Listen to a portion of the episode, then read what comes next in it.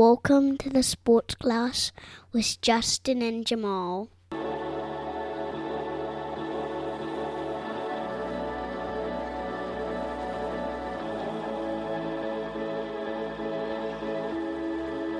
Thursday, May 4th. Welcome to the Sports Gloss with Justin and Jamaal. I'm Jamaal Cox. Lordy, Lordy, look who's 40. Justin Kelly's in the building, y'all. Say hi to the people, JK.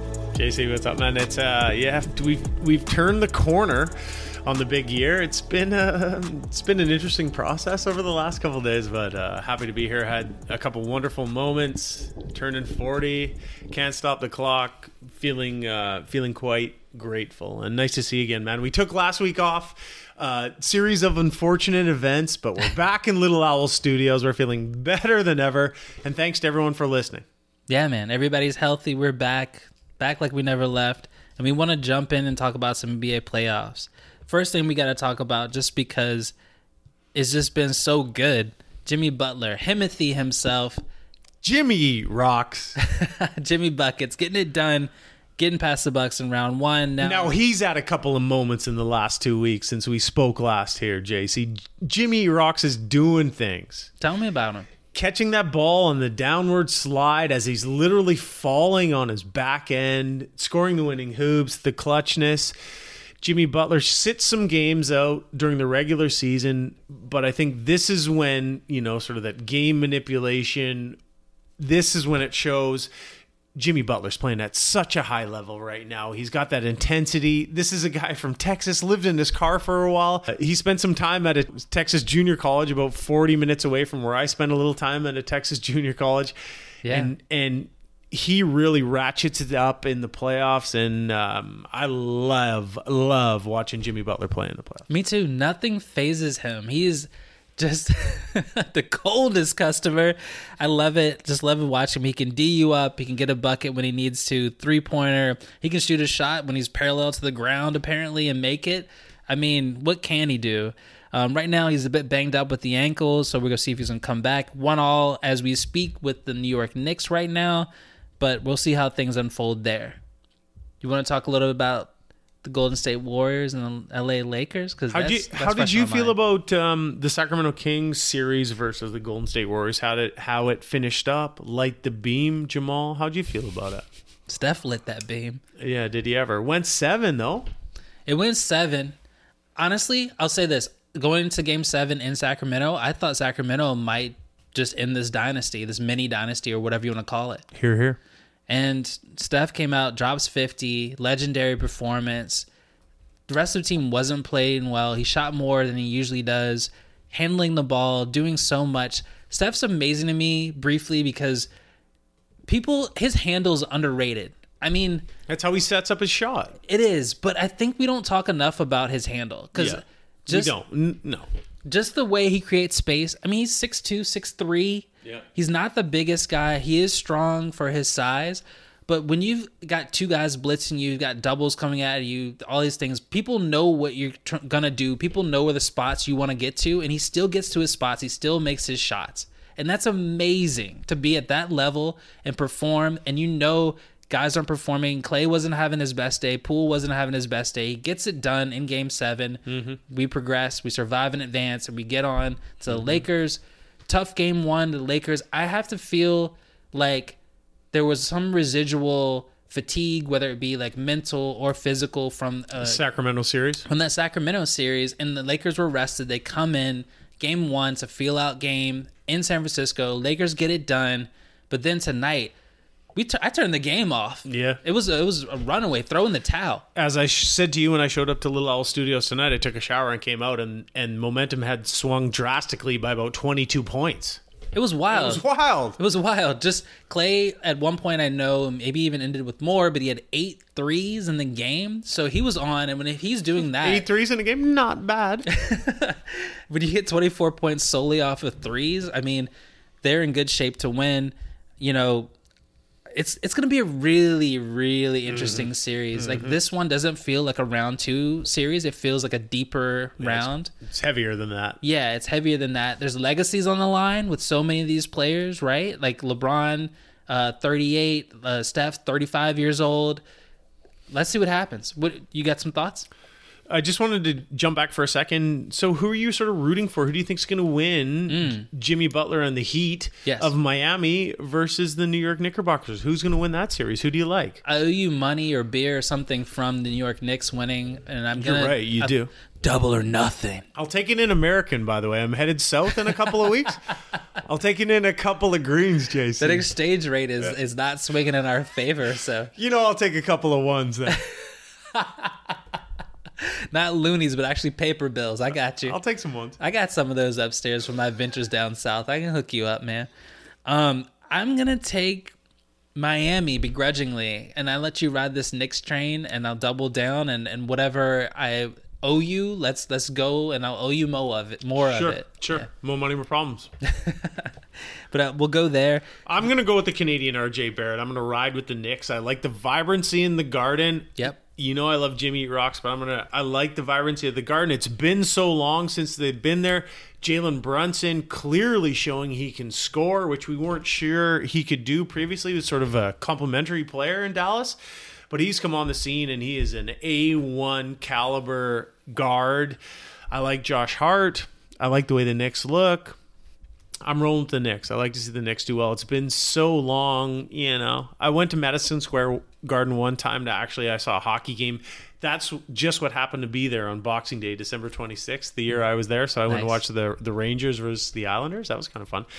But um, yeah, I'm rooting for the Knicks in this series. I think it's been so long. I'd like to see them do well. Let's jump into the Phoenix Suns versus the Denver Nugs. Have you have you caught any of the first two games of that series, JC? Yeah, and you know what? DOA. This game, this series is over. Interesting start. It's over. I'm just telling you right now. It's over. Jamaal Stradamus has seen the future. It's over. Denver's got this. I thought man. you were riding with your boy Book and his classic cars and uh, the Easy Money Sniper, Jamal. I love, love, love Devin Booker's game. It's all you text me about how much you love D Book. if I need someone to give me a mid-range bucket, he's he's top. He's up there. I can't say top of the list, but he's in the mid-range. Top of the list is Natalie Togos. Hey, now that's a mid-range bucket. hey. Although I locked her up on Tuesday, she knows. Your feet were peppy on Tuesday. Go on. You know, here's a problem. They lack depth. CP3's injured, as he ought to be. Shocker. Pulled up with that groin uh, in game one, and He's out a week, by the way. yeah, And we called that on the Sports Gloss about four apps ago that CP3 was gonna we did. he was gonna get hurt. We had the crystal balls out. We knew. Mm-hmm. And you know what? He's out a week. This thing might be over in a week. But before this series, Jamaal, didn't you bet on Suns and six? Didn't you say something that you you, you were so confident in Booker's mid range that you thought they were going to win this series? I did. Yeah, yeah, yeah. I was wrong. You know what? I watched the game the other night, and the big thing for me is the fact that no one else wants to take a shot. Josh Okogie's in the in the lane, has like a little four foot push shot. He didn't want to put it up. I'm You're- still ch- struggling to understand the the relationship with DeAndre Ayton oh, and God. and how he fits. And there's a lot of scuttlebutt about Yeah. that, Jamaal. But I still can't figure it out. We got Booker, incredible handles, incredible stroke. Kevin Durant, arguably the best scorer of all time, and then we got Yep. DeAndre Ayton in the middle, like kind of floating around. I saw some clips of him like really appearing not to try at all on defense. Monty Williams, I'm struggling to figure out their system. Now I know KD's only been there months, but it, it- the dynamics there are interesting, and and to me it starts with DeAndre Ayton. I agree. He's he looks average. I mean, Jokic makes a lot of guys look average, and I'll, I'll, I'll credit to him. And let's get there in a moment. We'll get there in a moment. But at the same time, I expect more out of him. He was a high draft pick. He's got the physical size. He's, he's agile. He has all that talent and ability, but it's uh, for some reason it's not coming. And and I don't see him really even trying to shoot in, in opportunities where he has a, a good look at the basket and defense. I think he's got to be a little bit stronger too. But I'm watching that game, and basically everybody on the Phoenix Suns are shying away from shots unless your last name's Booker or Durant, mm-hmm. and that's a problem because they can't do it all. And a lot of it's hero ISO ball when they have it in their hands, which isn't really conducive to success when you're on the road playing at altitude in Denver. And you look at Denver, which we'll talk about. We let's just get into it. We're looking at Denver. Jokic, he can drop 37 if he wants to, but you see him in the post game, he doesn't really want to. He takes what the defense gives him, as my dad always told told me, which I think is a great mantra as a basketball player. Shout out to Milton. Big shout out to Milton. And he's got Bubble Jamal. Jamal Murray's back. Michael Porter Jr. is healthy. He's an assassin. And then Oh, Bruce a- Brown. uh, Jamal, Michael Porter Jr. is a, a clueless assassin. Went on target, he's a great assassin. it's true. Tough to calibrate at times. Yeah, it's true. MGP. It's true. It's true. Um, Bruce Brown. The fuck you of Bruce Brown. Can we just talk about this? Bruce Brown has that like he his he, the the slighted like he just has this like energy of just like I'm supposed to be here. Like you should know who I am. He's not scared of anyone. We were talking about Butler earlier. Bruce Brown's not scared of anyone. Aaron Gordon has stepped up. You've got lots more depth. KCP. Can we just Yeah. a moment flowers for KCP? KCP, yep. KCP is Yep. hitting threes that changed that Agreed. game. Agreed. Lakers cast off, and now here we are. Oh, wouldn't it been be sweet for KCP? Denver gets past Phoenix. Let's say the Lakers win, and then KCP is against his old team. Stroking corner threes. And as I said, you did have Phoenix in this series. Yeah, and you doubted you doubted KCP. I want to double down on how much I've enjoyed through two games and previously, but let's just focus on this round of the series. How much I've enjoyed watching the two-time MVP Jokic and Canadian Jamal Murray, singular A Jamal, play the way they play together, the way the way Jokic moves, the way he passes the ball, his Serbian arms, man, it's so great. There was a sequence last night when I was watching where they kind of like just dropped a, a soft little delicate pass to each other in the lane. He, you know, Jokic had a great shot, but he, but Jamal Murray had just a smidge of a better shot, and he just fed him the rock. Jamal Murray made the shot. I, he had a sort of a um, un playoff like Jamal night last night. His shooting percentage wasn't that great, but the Nugs are legit, man. When those two guys are cooking, the aforementioned KCP, there's something happening there in Denver. It's and they're fun to watch. hiding in plain sight, as I said before, they are number one seed for a reason, and I think they've really, really evidenced to to everyone they can get it done. They can play enough defense. They can can get it done. I think they get past Phoenix, and I think they get past Phoenix sooner than later. The way Jokic is the Europeanness of him when he's just in the in the key doing his thing at the high post, picking them apart, making shots. He is spectacular. He's a model of efficiency, right? Like he's not pounding the ball, like running the clock down or anything. He's in the high post, like you said, looking for that backdoor cut. If it's not there, He's a seven footer bringing the ball up the court at times and and setting them into their offensive rhythm and plays. Like he's bringing it up, kicks it off, runs around the corner, runs a little baseline cut. Like he's spectacular. the all-time don't judge a book by its cover bu- a guy. Abs- the all-time. Absolutely. And my Serbian arm comments withstanding. That's it, right? He doesn't look it, but man, is he just so smart, so smart. I love it. Yeah, basketball IQ is a very underrated. Like uh, Gilbert Arenas was on Ryen Russillo's podcast talking a lot about like uh, how we have ballers and we have the guys that have like IQs and like you know we have a lot of these ballers that are guys briefly that kind of run out and they can just they're just playing they're just playing. They're not thinking the game in the same way, the same level as a lot of these guys that are you know elite. And I feel like Jokic is one of those guys that's elite, just efficient, does what he has to, gets the job done, takes what the defense gives him. Boston Philly, you're watching this far. Your thoughts? I haven't seen much of it. That's an early series out here on the West Coast. I haven't seen as much as I should have. So I know you've seen a little bit. Your early thoughts, please. Yeah, a lot of Boston fans in my life, so I definitely keep eyes on this. First game, little bit of viewing theory, possibly. Embiid, our newly minted MVP, Rolex.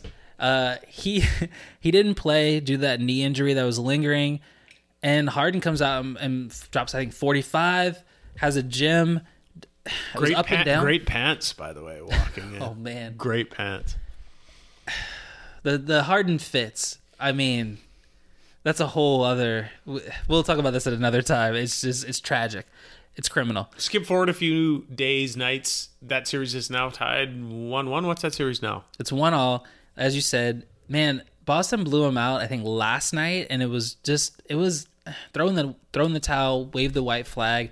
It was it was a beatdown. It was in the Garden, but Philly's got to be feeling good knowing they stole one. Now it's a five game series. They have home court advantage. Can they get it done? Embiid's on the mend. Let's see what they can do. The thing with Boston, and here's here's my question, and if they can win, they need to be consistent. Jaylen Brown turns the ball over too much for me. He's a, he's one of those guys that is so athletic. He's another guy who I think is a baller. He's he's so athletic. I think he overcompensates for some of his let's say lack of basketball IQ. You see him often leave his feet, doesn't know where he's going to pass the ball. Basketball fundamentals: never leave your feet if you don't know what you're going to do. And there's a lot of that with Pass him. with flair, not in the air. I love it. I love a rhyme that's on time. Mm-hmm. That's great. I think that Jayson Tatum's got to step up. Yeah. Brogdon's been great. Yeah. Um, Al Horford, don't get my shot confused with uh, Bill Cartwright. Al Horford shooting threes like his life depends on it, which it does. He's got to do a little bit better. Marcus Smart, don't be dirty. Don't play dirty. You've done some dumb shit. Don't be dumb. Don't do that. Yeah. Okay. That's what I got to say to them. Okay. And and learn and close out games. Joe Mazzulla, step up. You're an intense dude. I think you've got to Whoa. really step up here. I think this is Boston's to lose. I'm gonna say it, even though it's one all going to Philly. I don't think Philly. I think uh, Boston has a superior team. They have the better talent and depth. Philly, the first game, uh, Melton was on fire. They had a lot of guys, Maxey, doing a lot of things. But I still think this is Boston's to lose. Let's jump to Dillon Brooks, Villain Brooks. Two days ago, it's come. It has come to light that the Grizzlies have said Sham said that they don't. They're not going to resign him. They're not even going to offer him a contract. Here's your pink slip. Happened happened really quick. Villain Brooks moments was poking the bear that is and was LeBron James, and now he's not speaking to the media after the last two games, which you know I had a problem with. Villain Brooks, the Memphis Grizz, like things things happen quickly out here in the real world. I just turned forty. I mean, Ferris Bueller said if you don't stop and look around sometimes, life comes at you pretty fast, right? I'm paraphrasing, but I think Villain Brooks, you know, he's going to land somewhere. He's not, obviously, not getting that Memphis deal. He's a serviceable player. He does enough defense. He's a wing, big body, three and D guy. I think Surprise, gonna- surprising though, they've decided to cut the cord with him, or at least it appears that that the it seems that way. that the Grizz have decided to cut the cord with him. I think it's a good thing. I think it's a good thing because I feel like overall this team needs to mature. There's a there's a cloud hanging over this team. Steven Adams wasn't playing. There was no adult in the room. We missed a New Zealander on the team. We missed a Kiwi on that team. They would have done if they had had that Kiwi fortitude. I agree. I think they needed like a, an adult in the room, and Ja's going Yeah. through whatever he's going through. Weird, se- weird season that way. Too. yeah, they were at home. They were in that three-one uh, point of the game. They won that game to send it back to LA. LA closed it out in Game Six. But the the, the way they were dancing around and doing their thing in game uh, games game five, I guess, just was mystifying to me because I'm just like, you guys are down and you're just so immature, and it's just like read the situation. You're up against LeBron, the best, one of the best to ever do it, and look at how he acts. Mimic that. Learn from your elders. So Memphis need to recalibrate. Dillon Brooks not speaking to the media Mm. after the last two games. Brutal. Not even showing up and giving some poor, unreportable answers in the locker room after game six and seven in that series is is it's pathetic. From where I sit, like it's you go out there, you made those comments about LeBron. You're Yeah. you're playing the heel as stated. If you're gonna roll that way, you also also have to go out there and face the music, and and you don't even need to do a great job of facing the music, but you need to go out there and stand there and take it like a human being. And the fact that he didn't do it, I was loving his heel roll, but the fact that he didn't go out there and answer the questions is nah. He needs to be held accountable. Yeah, I don't, I don't love that, man. I, that's a bit that's a bit weak in my books. Yeah, we saw your fight or flight response and we didn't like it. So I, I feel that way. Briefly, just want to hit this. Nick Nurse out, head coach of the Raps after all these years and a and a championship, a chip. Who's the next coach of the Toronto Raptors? Maybe we could do a little uh, offline tradesies here because uh, Coach Bud got fired in Milwaukee. Maybe Bud goes to Toronto and maybe uh, Nick, Mm-hmm. Nick Nurse, Nurse. goes to Milwaukee is a bleeping dream. He's an Iowa guy. I think that if this happened, whew, I, I I'm not a Milwaukee fan. I like Nick Nurse. I think this would be a match made in heaven. Toronto, I don't know. I don't know what they do. Do you promote from within? Wait, Coach Bud in Milwaukee gets fired like Mm-hmm. two, three years after winning it. I, yeah, it's it's wild. The NBA is is a fickle beast. I, I mean, Dame Lillard, our guy, came on and said, you know, you firing guy firing guys that just won chips, Exactly. And it's brutal. It's brutal. I mean, some people have said uh, coaches are hired to be fired, and unfortunately, Bud didn't get done. I, you know, I said my piece about Bud. I think he needed to do a little bit more. Often, when you have superstars and a team that's had success, the first to go is the coach because you're not going to fire your stars. Cinco de Mayo tomorrow. You'll be listening to this on the weekend. Again, thanks so much to all your glossers out there. A big shout out to the glossers in Oman. We got a couple listeners in Oman, eh? Oh, yeah? yeah. We got a couple listeners in o- in Oman, the country of Oman. Tomorrow night, Denver Nuggets, Phoenix Suns. That's a big game. Yes, sir. tomorrow night, 7 p.m. local here. That's a great game. And then the aforementioned Celtics and 76ers earlier to that on a Friday night. Looking forward to watching that, JC. Hopefully, we can connect. Connect on maybe a little four mile brews and um, maybe watch the tail end of that Nuggets game. I'd love that. Let's see if we make it happen. With that, let's take a break. Let's take a break.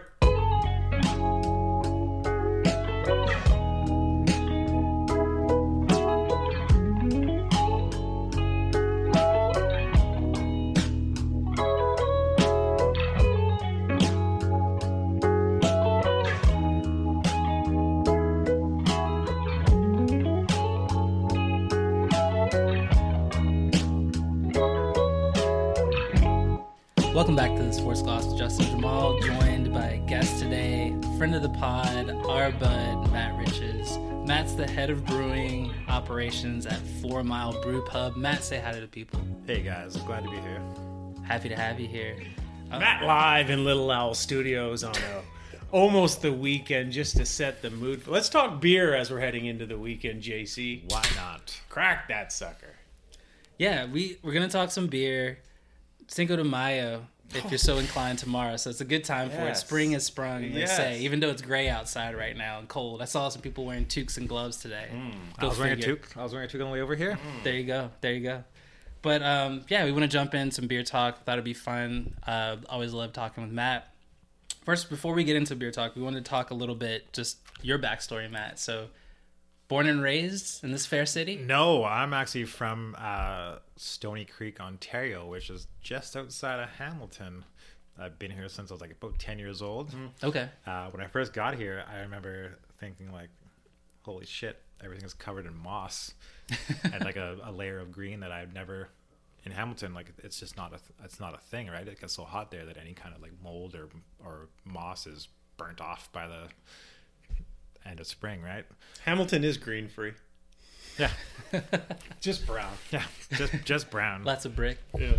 uh, yeah, and then I, I came here and, and you know in the in the last pretty much I've been here about thirty some odd years now, and it's it's changed drastically. Yeah. Uh, everything's different. Like look at Uptown. Uptown was just a sleepy little Bowling alley. bowling alley. It was it was Wilco when I got here, Yeah, right. right? So it's uh it's it's it's the entire town's changed uh, pretty drastically since I've been here. now we got a Whole Foods. We've arrived. Right, a Whole Foods. Woo. Changing by the tape, the Yeah. day too. I like to pay a dollar per olive. Speaking Justin's language right now. You grew up in a hockey family, right? Yeah, uh, like, you know, not really like a lot of like necessarily like hockey playing. Like I played a lot of hockey. My little brother played a a lot of hockey. Uh, my dad was the Zamboni driver at the arena. What Nice. rink, what rink were we hanging out at? Juan de Fuca. My mom was worked in the ticket arena. So actually, let me, let me take that back. Uh, when I grew up in before I moved here, when we were in Stoney Creek, uh, my parents, my dad worked at was the Zamboni guy at Lawfield Arena in Stoney Creek. My mom worked at the arena doing the tickets there, and then we moved here. My dad got the, t- the Zamboni driver job at Juan de Fuca, and then my mom focused on raising five fucking kids. Five kids? Yeah. Five kids? Four siblings? I'm the middle of five. I Wow. got, I got two older brothers, an older brother, a younger brother, and a younger sister. Excuse me. Nice. Nice. How did you? Family, I say that. that that forms like a pretty big part of my personality, right? I, be- I, I bet it does. And also, not only your four siblings, but, and I say this with the utmost respect and admiration for these people, as I'm in rinks every week. Man, the rink rats, man. These people who are rink rats, they're there. You know, I'm playing men's league hockey at 10:30 on a Wednesday.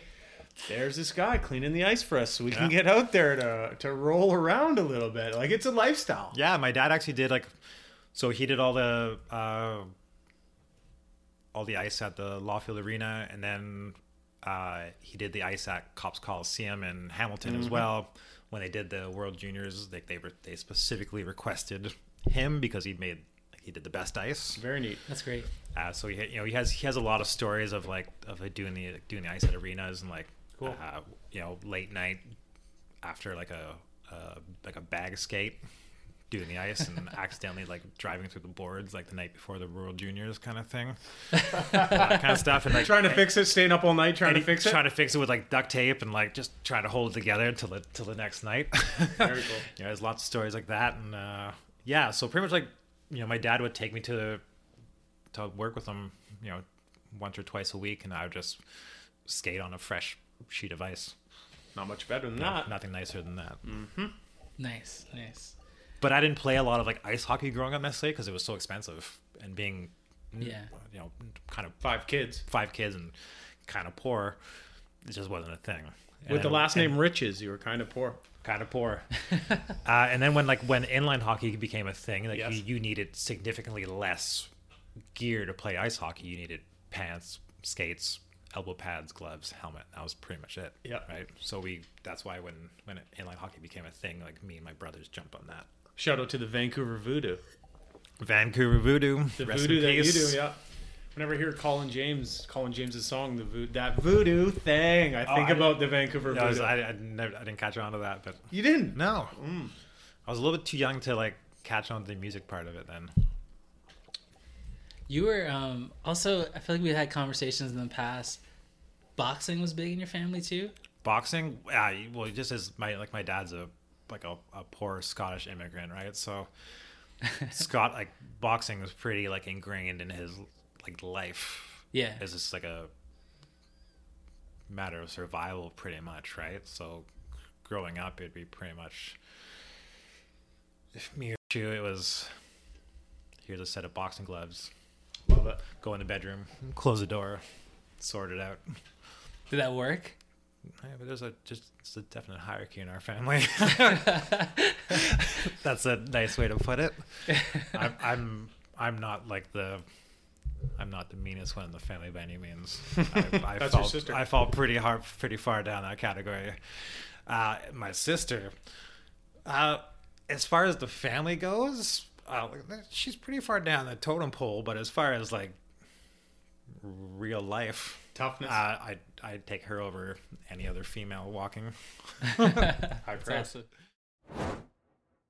Awesome. I'm gonna um, shift gears a little bit and talk about your uh, career in, in brewing. Like, um, how did you end up in, in brewing? Like, what kind of spurred your interest, and, and how'd you land there? Uh, to be completely honest, the first beer I tasted that I kind of got me into was a Blue Buck. Oh yeah, Uh, Yeah. And that kind of started for me. I was like, you know, I, I tasted a Phillips Blue Buck, and I was like, I had never tasted, I had never tasted non-yellow fizzy beer before. I didn't know that I didn't know it existed, and I tasted this, and I was like, like holy fuck, this isn't this isn't like anything I've ever tasted. This is different. yeah. Uh, and then like shortly thereafter, I started homebrewing. I was at a bit of a uh, crossroads with my like career at the time, and and I, I, I was kind of looking for something to do and hobbies to do, and and I don't remember exactly how homebrewing became a thing. Uh, and then I, I started a job, and kind of in the interview, I even talked to my to the to the owner of the, the business. I was like, you know, I I want this job, but I also I want to start brewing. So my plan is to like go to brewing school mm-hmm. at some point in the next couple of years. So like I'll be doing that while I'm working here. I'll be working towards that goal. So as long as you're okay with that, like I'll give you everything I got up until that point, but like but I got goals that don't involve this. And he's like, I appreciate that. Got the job. Yeah. And then it just so happened that like the guy that I uh, that I was kind of working with like every minute of every day. Uh, this guy named Mike. Uh, he was also kind of interested in homebrewing, and pretty much for the first three months, him and I just, you know, we sat our monitors just like we're like we're talking right now. Like we faced Yeah. e- we faced each other for every every day pretty much, and we talked about brewing. And uh, he ended up while we were talking, he was like, "Oh, I've already placed my order for all this homebrew stuff," and he's you know he spent like a thousand dollars on stuff, and I was like, "Oh, shit!" Like, okay, I need to buy stuff too. So then I bought stuff, and then we kind of just like it kind of like spurred this this thing in me that I was like, I need to I need to go at it. I need to do this Yeah. uh, and I really wanted a job at at Phillips. And I, I emailed them like every minute of every day. I sent I sent emails. I would drop by. I would I knew people who worked there. I'd give them my resume. Like give it to your boss. Like I fucking harassed them for like three four years and if Phillips was relatively still new on the scene, like quite new. I think they were like less than ten years old at the time. Okay. Okay. you know they were kind of like the like the the new like up and comer like they were Yep. definitely they just they had just uh, if you remember the whole like blue truck thing they released a, a beer they- they released blue truck and there was a, a brewery down in the states that uh, had a beer called red truck the red truck brewery Yeah. and they sued. I think I'm pretty sure it was Red Truck, but they they sued uh, Phillips for using that name, and so it turned into this big thing. And everyone on the island was like, "Well, you can't you can't sue the little guys. It's like we're gonna drink all their beer. We're gonna, we're we're gonna drink all their beer all the time." and so that really galvanized their like Following. their their following Oh wow. and then so they changed the name from blue truck to blue buck to get past that but at that point it was already like everyone was already like firmly behind uh phillips and so and so that happened but uh and i i harassed them for years for a job and they wouldn't do it They- and like i because i just didn't have the experience to warrant it really Yeah. uh, so I ended up uh, quitting my job at the graphic design place, the sticker place, which is where I, I told that guy like I, I want to go brew, and it just didn't happen. Uh, I ended up meeting meeting Adrian, uh, and instead of moving to Scotland to go to brewing school, I just kind of said fuck it, I'll move to Vancouver and work at a brewery Yeah. right? Because the funny thing is, that she was supposed to move to New Zealand. She she'd had some stuff happen, but you know she was supposed to go to New Zealand. So when we met, it was kind of like we were both safe because like I was going here and she was going there, so it's like there's no worries, right? But then it one thing leads to another, and I'm I'm here and she's there. I'm going to Vancouver, working at Big Rock for a couple years, getting experience. And then went to Steamworks Mm-hmm. and then R and B, uh, and then ended up back in Victoria again. Ended up at Phillips for a little bit. Uh, worked at a weed dispensary for for about a year, and then uh, and then uh, Four Mile kind of fell in my lap, and uh, I'm I'm pretty glad it did. Yeah. To be honest, I, I went into the to the interview with, with no expectations. Uh, I'd already accepted a job at another place Oh yeah. at another, uh, another Went in there with one in your pocket. eh, yeah, Matt? I went in there with it's a, good feeling. A It job is. At, uh, at, Nothing a, at, lose. a, at a sign company up at uh, up in Langford called Signpad, Yeah. and they'd already offered me the job. And I remember the interview because the guy was asking me about all my experience, and he was asking about the like about all my like graphic design graphic design experience, and I was kind of like, you know, here it is. And he was asking me about my like brewing experience, and I was kind of like, here it is Yeah. and you know so he offered me the job and i was kind of like yeah sure like i'll, I'll take the job uh, i'm like just so you know like i have eye surgery booked in like four weeks so i, I can't take this job right now because i have eye surgery and it's like a i can't have any kind of industrial anything in my eyes uh, so i'll be able to take your job in like seven weeks Sorry, just to interject. Eye surgery. We're getting cataracts. Or we're getting a, a corneal adjustment. What's uh, happening here, Matt? strabismus surgery Sorry, say that again. strabismus surgery I haven't heard that word before. Uh, there's the muscles on the side. I know you can't really see my hands here, uh, but there's the muscle on the side of your eye. And Yeah. pretty much like take it off and readjust your eye and stick it back on. Wow. And it's because I was seeing double, so they kind of then make it all straight again. double vision for all those years. Yeah. I didn't even know. Yeah. I didn't see you wearing rec specs on Tuesday night, Matt, at hoops. I didn't see you have with the little glasses. They fixed it. oh, okay, yeah. Well, you don't want to protect it though. Uh, no, no. Okay, They did it. Okay. So yeah, so you uh that's that's a great like origin story. Like uh So how long have you been at Four Mile now? Yeah. Sorry, Uh, almost five years. Uh, I started there like about a month before Ollie was born. Mhm. Uh, I had just started there, and he was born, and then I went on a little, like a week of leave. Not even probably had like six days of leave, and then I was kind of back into the swing of things. How very American of you. I know. I just at, at the time I had just started, and I didn't really. I, I need a job. I don't want to make them think I'm leaving. I, I need to show them I'm loyal. By Yeah. Uh, You didn't even tell them that your partner was pregnant in the interview. no. Do what you gotta do sometimes, right? Uh, so now, like that being said, like right after, like right after that happened, we had a fire at the the restaurant and the pub. So I was off for like Chunk time. five months. Uh, Wow. Me, Ollie, and Adrian went to Vietnam for a month, Yep. uh, so- which was one of the like the best trips of my life. Uh, I proposed to Adrian while I was there in the Purple Forbidden City in Vietnam. You know, Ollie was strapped to her chest, so I, I think the, the deck was kind of stacked in my favor. Sure. sure. Let's say. That's nice. uh, yeah, so it was, you know, it was, a, it, was a, it was a good trip, and then I got and then I got back, and uh, we got back, and it was pretty much pretty much right into COVID.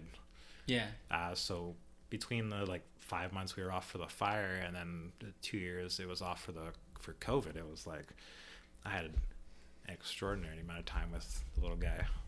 Yeah, some happy accidents, Yeah. or if you will. So it made it made up for the uh, the lack of like immediate parental time, right. which I'm getting with a, with with uh, Juna now, which I didn't get with Ollie, but I got you know like two and a half years with him at a pretty high rate of Matt. That's great.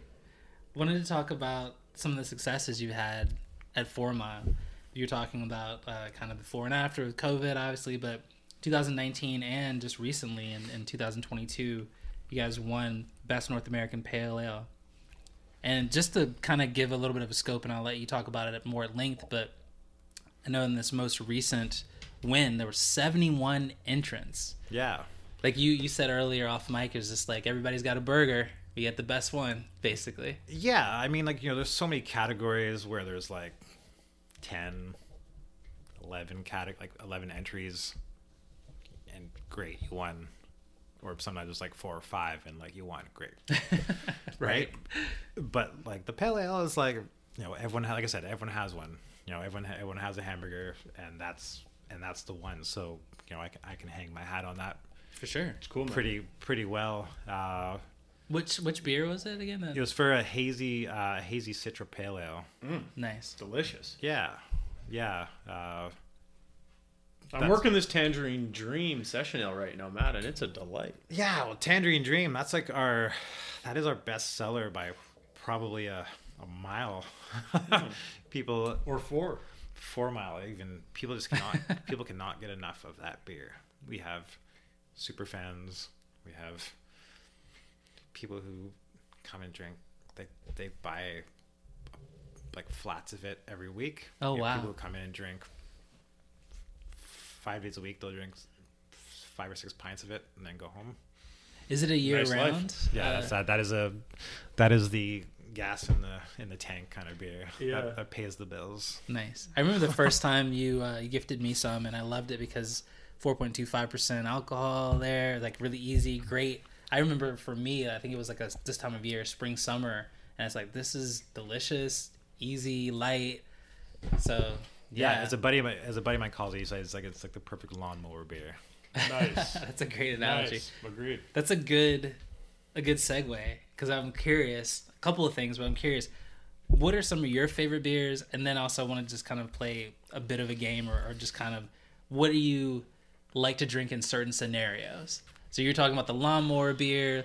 What do you drink? You know, where uh, I'll say blessed with a lot of rainy gray days here in Liquid this neck of sunshine. the woods. Liquid Liquid, sunshine, sunshine. as you, you try to tell yourself. You know, to be honest, I don't really drink a lot when it's rainy. Like I'm not a rainy day drinker. I'm like Gotcha. a, I'm like a sunny day drinker, or like it's cold and it's snowy kind of drinker. Like What's those your are my- cold snowy? Yeah, what is your cold snowy? A stout? Uh, nice like, stout? like like a like a high percentage stout or porter kind of thing. You know, something in like the What's your 10% Christmas beer, 10% Matt? range. What's your Christmas beer?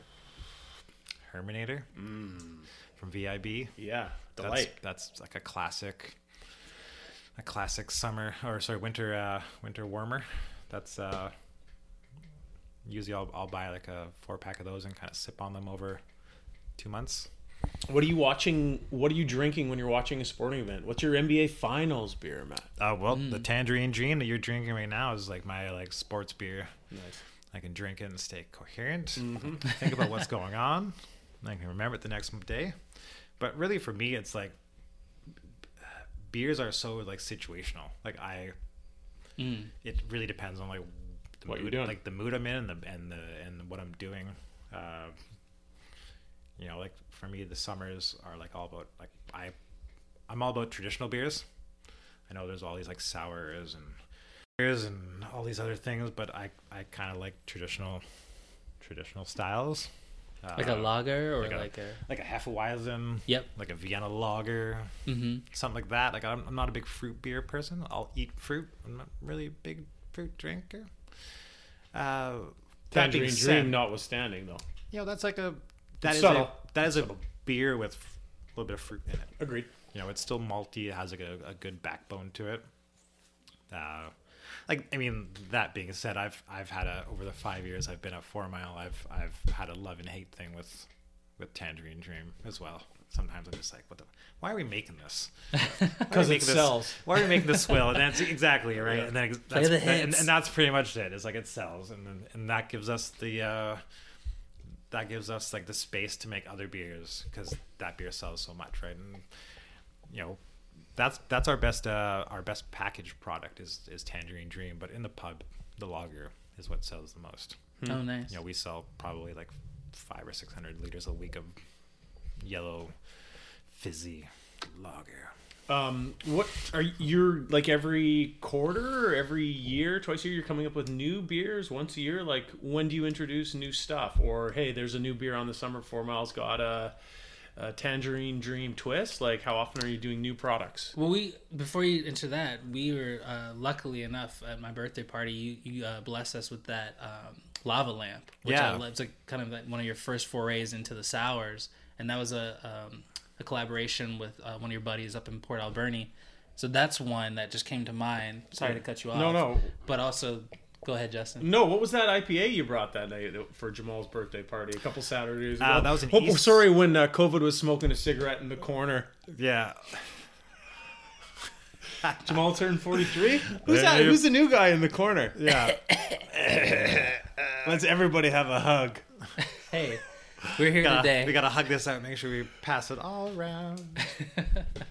But yeah, we, we hit you with a bunch of questions and didn't let you answer. Answer, answer Uh, any of them. Uh, that was the East Coast IPA. Uh, that's like our like our kind of uh, main. It's like one of like one of our main beers. Like our, our main IPA. It's uh, Galaxy hops, Citra hops, a little bit of Ella hops. It's a combination people tend to like. Uh, it's a pretty simple beer, but it, it tends to tends to sell pretty well, and people like it. Nice. Yeah, and you and like yeah, and, we- the, and, the, and the lava lamp as well. Uh, so that was a, a collaboration that I did with. Uh, sorry, not I. We. Uh, it's a collaboration we did with uh, a brewery up in Port Coquitlam, not Port Coquitlam, Port Alberni called uh, Twin Cities. Uh, and that actually came about because a friend of mine that I'd worked with many years ago uh, at a hat store in Mayfair Mall, uh, I saw him pop up on the on a, a brewery of a like a brewery social media, and I was like, "Oh, it's Shinako." I was like, "Where'd that guy come from?" I was like, "I haven't seen him in like in years." And like last time I talked to him, he hated beer, and then and I thought about it, and I was like, "Oh, last time he talked to me, I hated beer too." Like, Weird. And then so I ended up messaging him, and uh, and we've you know we've reconnected over the years, and you know every every time there's like beer awards and stuff, and you know me, him, and his wife get together and have drinks, and uh, you know they're just fantastic people. Uh, uh, so we kept in touch and uh, we organized a collab with with his brewery up there and uh, and, and my brewery, and we so we did a, a guava raspberry kettle sour, and it's turned out pretty well. It's actually pretty much the last uh, the last flat of it I delivered yesterday, and it's pretty much gone at this point. So Rightfully so. I really enjoyed it. I love the label as well. Really cool uh, visuals. But it was delicious. Yeah. I'm glad you like the label. It's kind of because like I used to do, I used to be a graphic designer, right? Before I before I got into brewing, uh, so I get to like scratch that itch. I don't really like doing it on a full time scale anymore, but it's like I still like doing it. So it's kind of nice that I get to. That's part of your role too at Four Mile. Is It's it's yeah, it's part of my role. It's something I do. I'm not sure I get paid for it, but uh, I definitely I definitely do that because I just don't want someone else to do it, and I don't want to have to. Uh, I'd rather not squabble with the graphic designer about like what he's not doing for me. Be like, I can just do it myself, man. Yeah. This Like- is my like, vision. fuck, exactly. Like I don't want to. I don't want to have to explain my vision when I could just make my vision happen. oh, good for you. So uh, it works out pretty well, and uh, That's pretty great because, as you know, like, and you know this more than anybody. I mean, lots of beers sell purely on the visual component, like how they look on the shelves. I mean, that's why people are buying certain things every damn day. yeah, I go into the like. That's sure, a like- cool can. like sure i'm a i'm a beer nerd and i Mm-hmm. you know i'm I, I think i have a pretty high standard for like the beer that i'll buy but i'll Mm-hmm. i'll still occasionally i'll just go into the store and be like i'm just gonna just pick four beers that look good and i'll i'll worry about how they taste later Yeah. like, Oh, nice. whatever right and sometimes i'll i'll pick up something i'll be like holy shit this is like i would have never tried this had i not just picked random stuff off the shelf right had i That look cool. yeah, had I just came, had I came in here and just stick to what I normally buy, I would have ended up with fucking three pilsners and a dry hop lager. I do that all the time because I get overwhelmed. Honestly, just like there's so much on offer, um, which is you know great to have those options. Capitalism, but it is sometimes can be a bit overwhelming. And sometimes I just gravitate towards those different labels. Yeah. And I used to do the same thing when I was a kid with like CDs. You know, you go to the record store on a Tuesday, Right. see what's going on. This looks cool. Uh, A- uh, Adrian was at the liquor store the other day getting some uh, white wine to make uh, risotto for us, and she was there with Oliver, and uh, she let Oliver pick some pick some beers for me. He, like, he just picked them off the shelf because he looked like how they looked. and then so at dinner, I was asking him, I was like, "Hey, like, why did you pick these?" And he, he felt kind of awkward telling me that. He's like, "Oh, I just picked them because they like because they look good." I was like, "Dude, I do this same Yeah, thing." Same thing runs runs in the Nothing to feel bad blood. about. Speaking of which, he is very stoked about you guys and your basketball, and uh, I'm very happy. He dribbled. He did some shooting. Thank you, Justin. Oh, no problem. That was. he- that was my first interaction with Ollie, and he was he was into it. He was going. I could tell you were watching out of the corner of your eye, but he seemed to be having a hoot. He did it for an hour and a half with Yeah. you guys, which is like an hour and 15 minutes more than I expected. Yeah, yeah. Attention span Right? is the issue here. and at the end of it, he was like, he was like, oh, I'm, he's like, I'm bored, and I was like, oh, no, okay, you did it for an hour and a half. Like, this is, I expected this a lot, a lot longer before. So, Yeah, sorry, speak with Oliver, but yeah, he's, No, it's great. I, I love the little guy, and he was just, uh, he was very happy, and I was, I was, I was so happy to see him having a good time with you guys at basketball. yeah, man. No, it's wonderful. kudos to him too because he's probably one of the youngest if not the youngest that was there and he he hung with it there's a lot Absolutely. of stimuli there's a lot of stuff happening a lot of sound a lot of visuals and he uh he persevered and, and he had fun and that's a testament to to you guys so Yeah, it was nice. That I could take a break from the from playing and just like go watch him and yeah make sure he knew that I was like focused in on him. And it's a sweet little thing yeah it's a nice nice community uh our basketball teacher here justin is is really good at at creating a good environment for for the youth Just trying to help Yeah. the youth out. at the at the end, he was like, uh, he's like, Dad, I'm tired. And I was like, okay, like why don't we just, why don't you just, like go tell Justin that you're uh, that you're tired. He's like, and I'm bored. And I was like, uh, Go tell Justin you're bored. I was like, I was like, can we just like, you know, you, you can just uh, you can run just some leave, sprints you can just leave that part out. And he's like, he's like, no, he's like, but I am. And I was like, yeah, okay, but you can just like, uh, and so we had like a good. It probably took ten minutes for me to be like, just like leave that part out. and then finally he did. He, he went over. He's like, just happy birthday. Thank you. you. no, was great, man. I appreciate He was that. sweet. He was sweet. He was. Yeah, uh, he sure was really happy with you guys. No, that's cool. I wanted to um, be remiss just that I wanted to stick just for a minute and go back and talk about just like if you wanted to plug any other beers you have. I know like the I believe the Blackberry Session Ale I've had, which is really great as well. Um, for the the coffee, I'm spacing on it. We have a level ground coffee lager. Thank you. uh, ground. which we don't have on tap anymore, but we do have in package. Uh, we have a Rose Hips West Coast Pale Ale that we brewed on uh, International Women's Day. Oh, cool. Uh, I let my I let my assistant Mel kind of take the uh, take the reins of that one. She she wrote the recipe. She planned the brew day. She invited a bunch of uh, a bunch of women in to uh, assist with the brew. She got other, other people from the inside the building, so like from the restaurant and the servers and stuff. And They kind of stopped. They they kind of stopped by and and she kind of walk them through the brew day and kind of show them how it's done. That's cool. Uh, so the brew itself, it actually uh, it benefited the. It's called the Pink Boots Society, and it's a society that helps and encourages uh, women and LGBTQ uh, people to get into the brewing community and into the industry and stay there through uh, education grants and mentorship and that kind of stuff. Uh, so uh, when you buy the hops themselves, there's a certain blend, uh, and a certain percentage of that goes towards the society. Nice. And then also when you sell the beer, uh, a certain percentage of that goes towards the society as well. Uh, and it helps people from just, you know, uh, uh, less Kinda serviced- marginalized, yeah. marginalized uh, communities kind of get into the society because you know, f- to be completely honest, it's a it's a lot of tall, white, bearded dudes, right? So I I, I, I feel. I feel pretty. I feel pretty welcome in the uh, in the industry, uh, and I and I try to I try to you know be aware of that uh, that privilege, uh, you know, and and you know my like my assistant, uh, she's a female, she's Mel, uh, Melissa, uh, and you know that being said, uh, I didn't give a single shit about that when I hired her. I hired her because Good at her job. I she was good at her job. I got a good vibe from her. I got a good, we had a good rapport.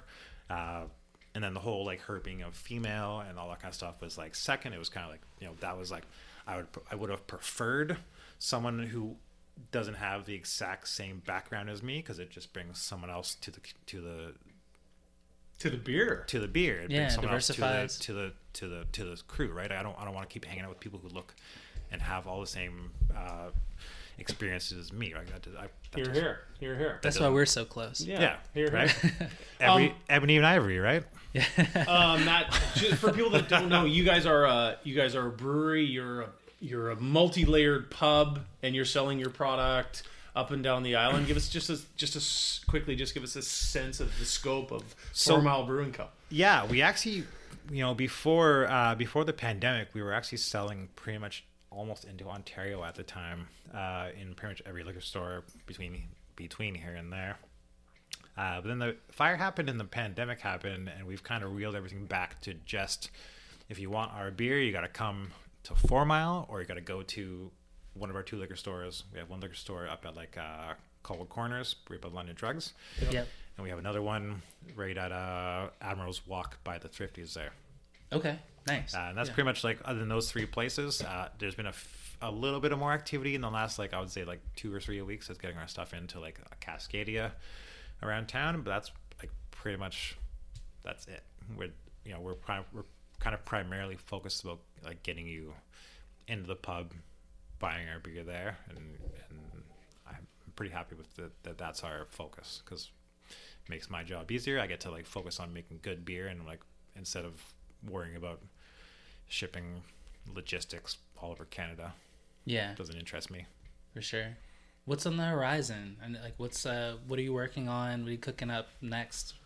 Anything you can tell us, or is it all top secret? Ah, nothing is really all that secret. It all kind of just is what it is. But uh, you know, kind of one of the nice things about uh, uh, not focusing on packaged product is we have a lot of flexibility on like what we can and, and can't do. Is I can pretty much do almost whatever I want with like three weeks notice. I can throw the recipe down and, and make it happen. That's great.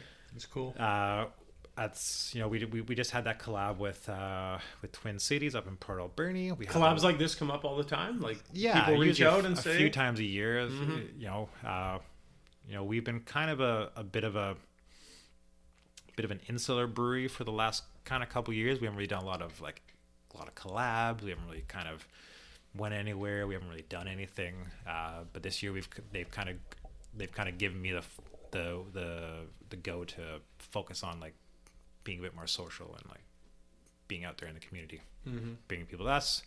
Uh, in, in two weeks, we're heading up to Port Alberni for the return brew of that collab. So we're gonna do a prickly a prickly pear Okay. sour up at their brewery up in there. I can't wait. Sounds nice. Yeah. Prickly pear. Yeah. So break down a little bit of where the the beer scene is in Victoria, though, Matt. Like there's there is a multitude of breweries. There's a lot of product out there.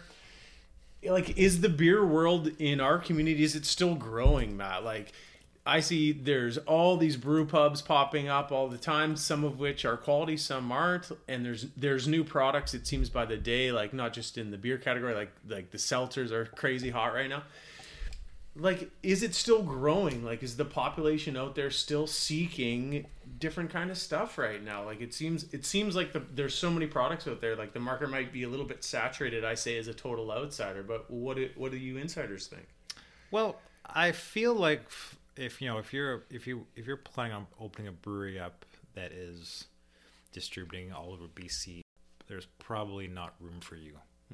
Okay. Uh, you know, to say nothing of what's in vancouver a little bit south of the border in washington state it seems like there's a lot around is kind of yeah, that, that's kind of still how I feel. Is like you know, there's there's just there's not a lot of room if you're gonna be if you're trying to be like a big regional brewery. Mm-hmm. Uh, if you're gonna if you want to be like a and I say this, but I also like this is kind of kind of my plan.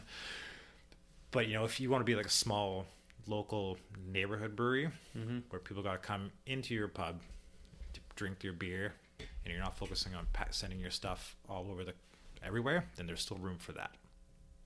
Uh, but that being said, with like the cost of real estate and the cost of all these supplies, it makes it really hard to like have a, a small a small view on what you're doing because it's you need money and you need it now. right. Uh, olives are a dollar per right? yeah so like I, I feel like there's still you know there's still a few areas you know small towns that don't have breweries where it's like you know we were at we were up in Port Renfrew for a friend's wedding and uh, uh, I went to go to the liquor store to buy beer and I got a six pack of Alexander Keith's and it was fourteen fucking dollars. What would it typically be? Uh, like you could get a this was back when you could get a four like a a, a six pack or like a four pack of tall cans like it's all the same roughly the same same amounts but you could get a, a six pack of beer for a f- good craft beer for 10 50 11 gotcha. Okay. and there it was like take me Four- back. 14 15 for a for a thing of, and even you know they keep our beer pretty like cheap at the stores. Like it's like 13.99 for a four pack of like four mile beer. Yeah. Which is, I keep telling them to like raise the price because you know. Yeah. I don't need to make I'm- I don't need to be known as making value beer, but that's another that's another thing for another day. um, and yeah, so I totally forget where I was going with this. That's okay. Uh, yeah, so so so like seeing that when I was up in Port Renfrew was like a like proof that there's there's all these areas where there's like, you know, as a small brewer, if I can get fifteen bucks for a four pack of my beer, Mm. I'm I'm in heaven. Yeah. And I'm sure if you could just like tap into that local market, local store to to to buy a six pack of Keiths, like I think I can make better beer. Than that. yeah heck yeah and you just have to like you just have to market it. You just have to like Yeah. you know uh, if you're gonna be up in Port Renfrew, like you know what you can't make you can't make triple IPAs and you can't make double IPAs because they ain't gonna fucking go for that. You gotta like work them into that stuff, and you kind of kind of like you gotta create a culture up there, right? You can't just walk in and expect Joe Blow, who's picking up a six pack of Lucky on the way home from work, to all of a sudden switch to a, Right. a double IPA. You know, that's not gonna happen. this math magician that I'm working on right now is a delight. Though Joe Blow might like that. Yeah, so that's actually uh, a beer from uh, my buddy's brewery uh, in Twin City in Port Alberni. There, Nice. yeah. I was gonna say there's a quote from George Clooney that I feel like applies here, something I think about often, he said I make one for me and one for them. Yeah. You know, make a film that maybe like the studio kind of uh, more commercial that, like you said, keeps uh, keeps the lights on. Let's say, and then I'll maybe have something that I can experiment and and, and uh, kind of pursue those creative uh, uh, pursuits that I want. Yeah, and that was kind of the thing, you know.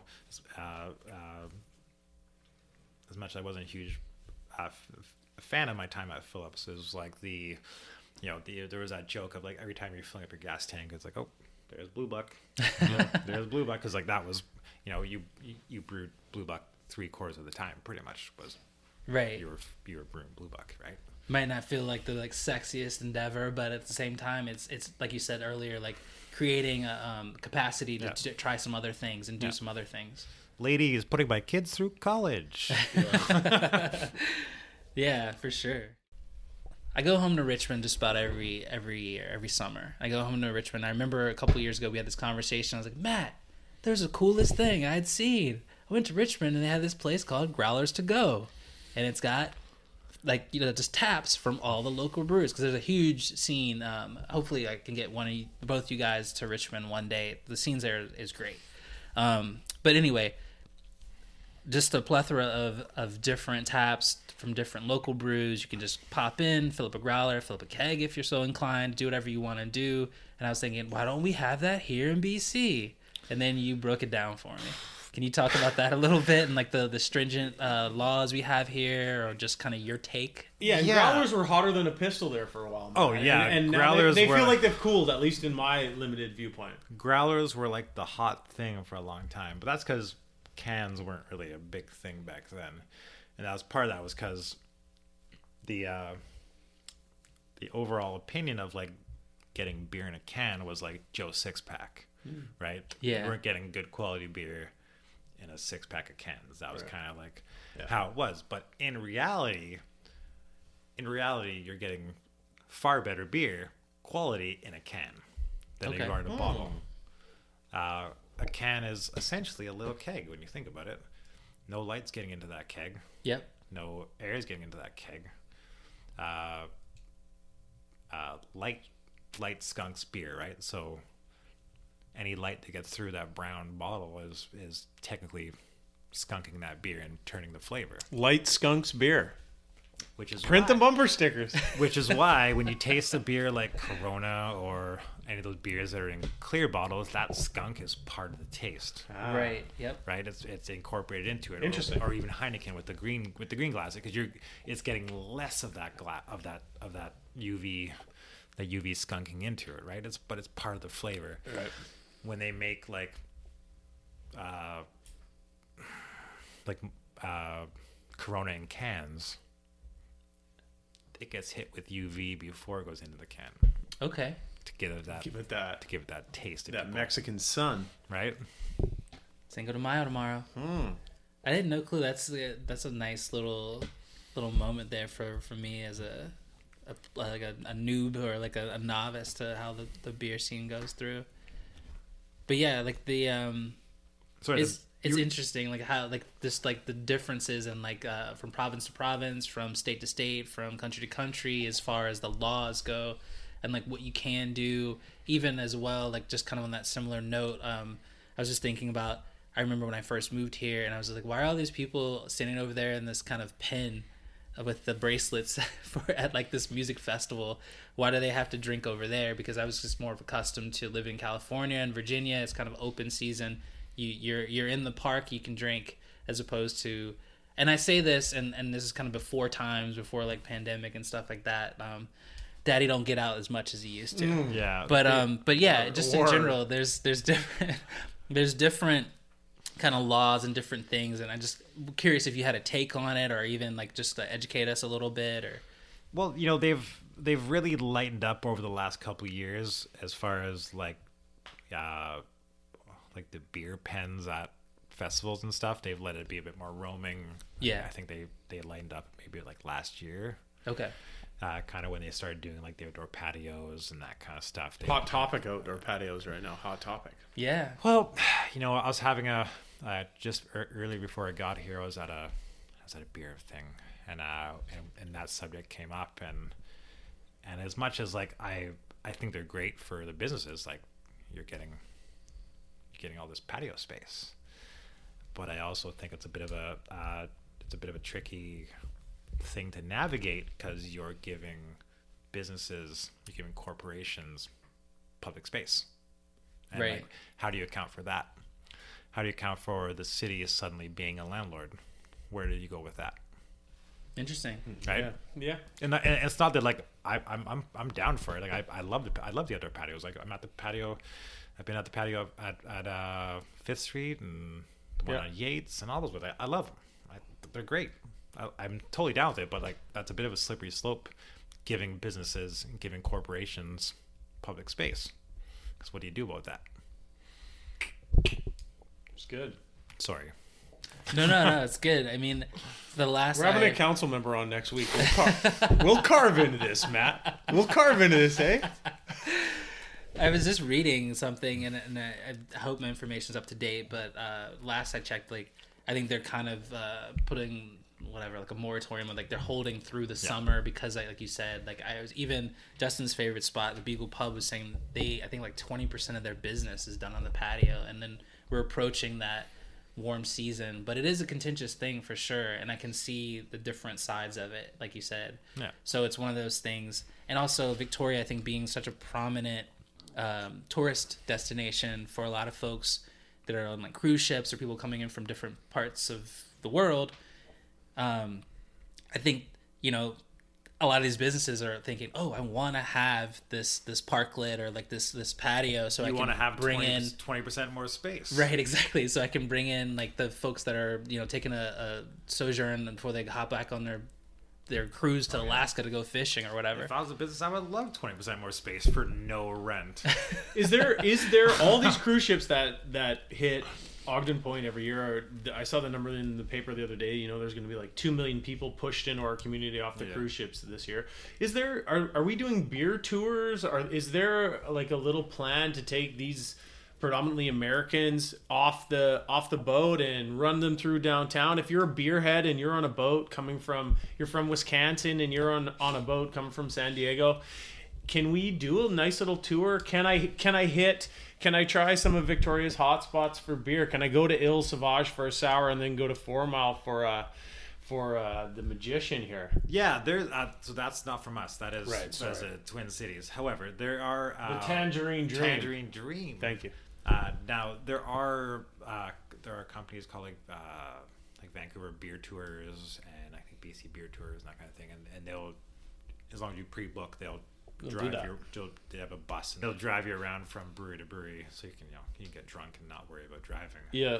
Uh, that being said, uh, the impact on Four Mile as far as like tourism goes is pretty much nothing. Minimal. A little We're- bit too we're- far. We're far enough. We have like our our local clientele. Yeah. Uh, it's kind of nice because like I don't have to worry about like worrying about hype. I don't have to worry about like uh, like I don't have to cater to anyone. Sure. I gotta just do what I do and like it just works. Sounds And- like a nice life. like to, to be honest, like I do love my job uh, because I get to do all these different things. I get to do a lot of cool stuff.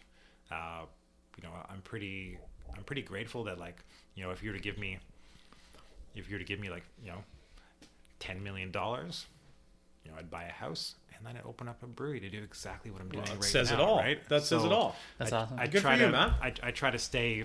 I, I try to stay positive by remembering that that I'm doing. I'm doing what I want to do, and not a lot of people get to do exactly what they want to do. Exactly. So people aren't going to stop at your place uh, before they hit up Butchart Gardens after they get off the boat. Uh, Huh? it's kind of like not really close. Park the bus in the Four Mile parking lot. There you go. No, we get like we get like uh like old folks homes that like pull up with their with their their bus and they drop like a, a pack of like ten of them off and then they go in there and get drunk and they get picked up like a few hours later. There you sign, go. sign me up for that one. when Shout out to shout out to Barb. we have a we have a really lovely old lady who sits at the sits at the bar every day for a bunch of hours, and she's uh, she's been there for thirty years. Lovely lady, Barb. Nice. That's She's at the bar every day, or she's coordinating the old She's folks home? there every day. Barb's there every day. She's there every day. She sends home Christmas gifts for my kids. She Wow. Oh, wow. Halloween, hello, Halloween packages. She's the sweetest, the sweetest old lady. Eh, yeah, That's good so one, cool. Barb. I could I could be I could be knees deep in mash in the in the mash tun shoving out. I'll hop out, walk her up the stairs, walk her out to her car. Good for you. Sweetest old lady. I treat her like I treat her like my grandma. Good for you. She's that the, she is the queen of Four Mile. she is. Hundred percent. Nice. and That's she's cool. been there for thirty years, crushing. Uh, yeah, probably. She's ninety two. Sorry, she's ninety-two. Ninety two. Still getting it. Wow. So there has she goes Oh, out, we got to get her on the pod. goes out for a handful of smokes. She She still smokes? Sits there, sits there drinking her white wine. She there right now? Playing Keno. She's probably there right now. Bless her heart at When ninety-two. When I don't see her at the pub, You're worried. I see her at the liquor store when I'm delivering beer to there. Wow. Strong. She probably wakes up every day and she's like, Keith Richards is still alive. I can keep doing this. I think Keith Richards has got nothing on Barb. Fucking a. I like Barb. I like you roll, Barb. yeah. Um, let's jump into And- sports. And, and the other thing is, everybody knows Barb. yeah, I bet. Thirty years, Everybody. ninety-two. Let's jump into sports in a second here, Matt. But I just want to wrap a little bit. Yeah, um, I'm just interested. So, like, just quickly, give me like a brief snippet of of what a a brewer like you like. What's your day look like? You get in there at what time? You're checking volumes. You're checking tastes. Like, just give me some of the day to day stuff to make sure that things are rolling properly, rolling along. Uh, well, my day to day is like I get there at 8 a.m. We uh, we check the gravities on the beer. So what that means is we check how much sugar is left unfermented in the beers, and then we see that the beers are still fermenting. Uh, that's how we kind of know the alcohol uh, with how much sugar is left. Uh,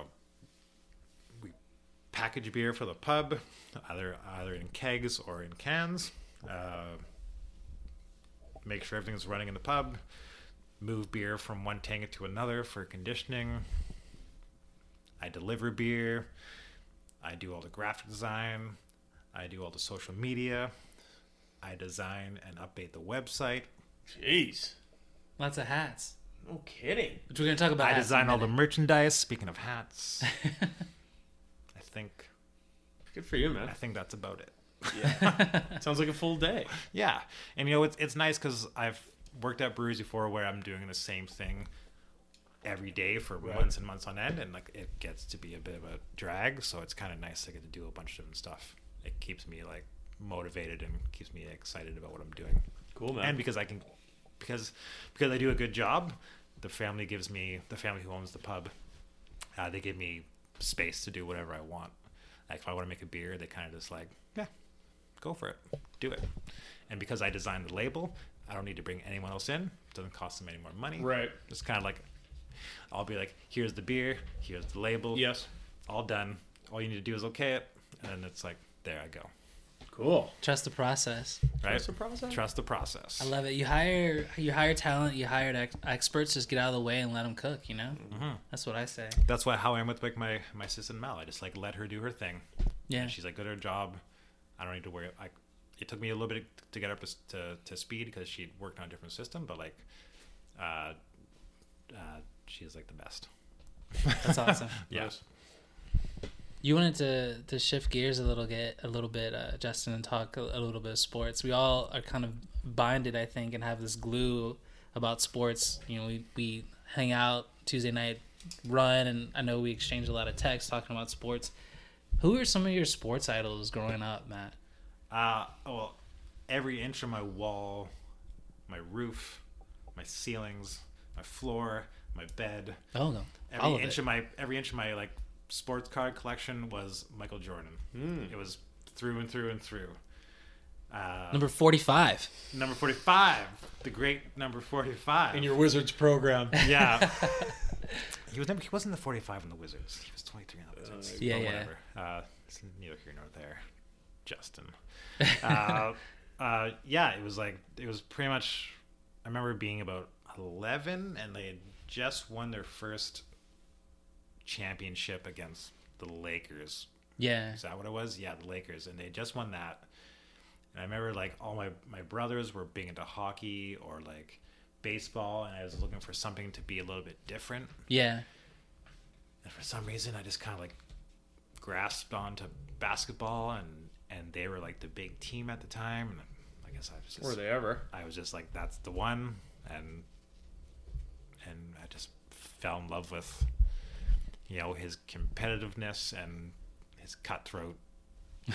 you know, I'm a uh, again because like I mentioned earlier that I'm you know from a, a family of five, I'm the middle of five.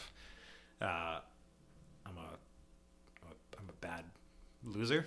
I'm also a, I'm also a bad winner, and I'm totally okay with you being if if you win, rub it in. Like like savor your win. I'm okay with that. I'm not gonna like freak out on you. Like you can just like you can just revel in my like the fact that I'm it's killing me so much to lose. Take that. You won.